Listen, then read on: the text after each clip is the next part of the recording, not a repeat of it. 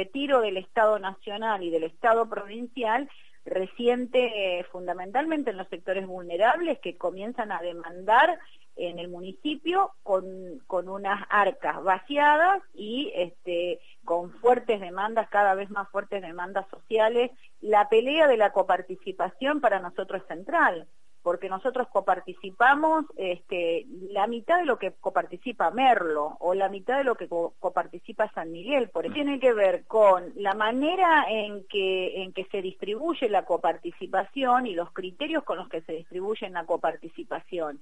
Pero bueno, esta es una pelea que se da en la legislatura provincial, es una pelea que se da a partir de, bueno, de, tener una clara posición de querer modificar esos coeficientes. Nosotros, a pesar de esa situación, hemos eh, generado una gestión de gobierno de no dejar de reconocer derechos, ¿no? Y entre esos derechos, el derecho de los trabajadores y trabajadoras municipales a la antigüedad, con lo cual eh, nosotros somos el municipio que menos coparticipación recibe del conurbano bonaerense, pero somos el municipio con el mejor sueldo del trabajador y trabajadora municipal.